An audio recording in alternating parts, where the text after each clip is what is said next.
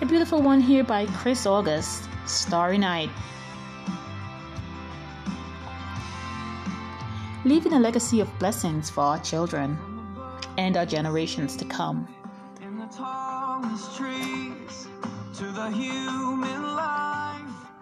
Welcome back to Knowing the Creator with your host Vashti G.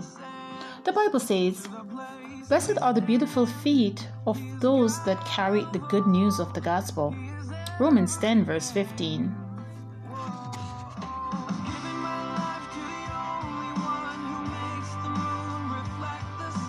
A person who has great difficulties in overcoming will find blessings from the great Creator in showing favor to God's messengers. It is written in Genesis 12, verse 3 I will bless those who bless you, and curse him who curses you. Yes, and the scripture goes for all humans who finds themselves in this position. If one person is too terrible against God's people and a member of that generation decided to honor the words and work of the Lord, the good Lord will revisit that generation and bless accordingly.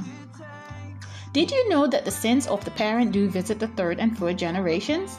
Yes, Deuteronomy 5 verse 9 says this.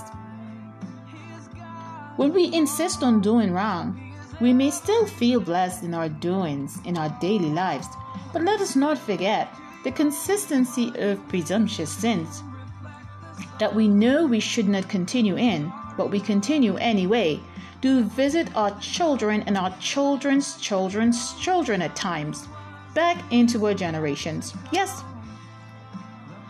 The bad habits, the many things that haunt our parents, that haunt us as parents, sometimes do visit the children of our generations.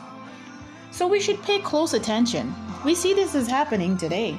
Let us not be in, be in denial.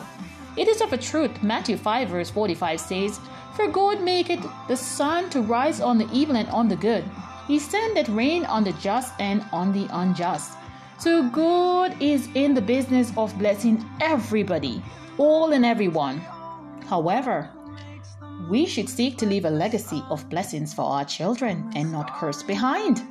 We may have a good life, even though we are not doing right. But God is speaking of the generations. So let's think on these things. Just like we want to leave this earth and leave enough money in the bank as a legacy for our children to have a good life, for our generation to have a good life, let us think on these things in doing the same spiritually, leaving blessings in our spiritual bank for our generations, for our children and our generations to come. Amen. Thanks so much for joining me today on Knowing the Creator. See you soon.